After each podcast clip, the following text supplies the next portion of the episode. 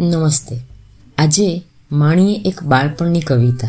કદાચ મારા તમારા જેવા કેટલાય કે જે પચાસ, સાહીઠ વટાવી ચૂક્યા છે, આ કવિતા સાંભળીને કદાચ એમને એમનું બાળપણ ચોક્કસ યાદ આવી જશે.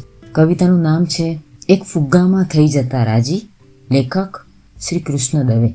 આઈપેડ, મોબાઈલ, વાત જ નહોતી ને તે દી માગણી પણ નહોતી કંઈ જાજી કેવા મજાના એ દિવસો હતા કે એક ફુગ્ગામાં થઈ જાતા રાજી.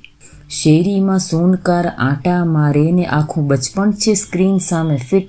પાસ્ટમાં સરીને ત્યારે દાદાજી કોકવાર આવું પણ કરી લેતા ટ્વીટ.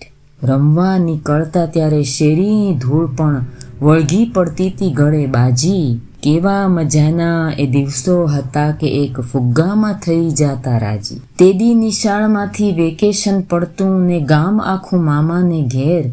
હિલ્લોળા લેતું ઈ મામીનું ફળિયું ને ફળિયામાં એ લીલા લેર. આંખીઓમાં અંજાતું નાનીનું હેત અને વાલ કેવું કરતા નાનાજી કેવા મજાના એ દિવસો હતા કે એક ફુગ્ગામાં થઈ જાતા રાજી.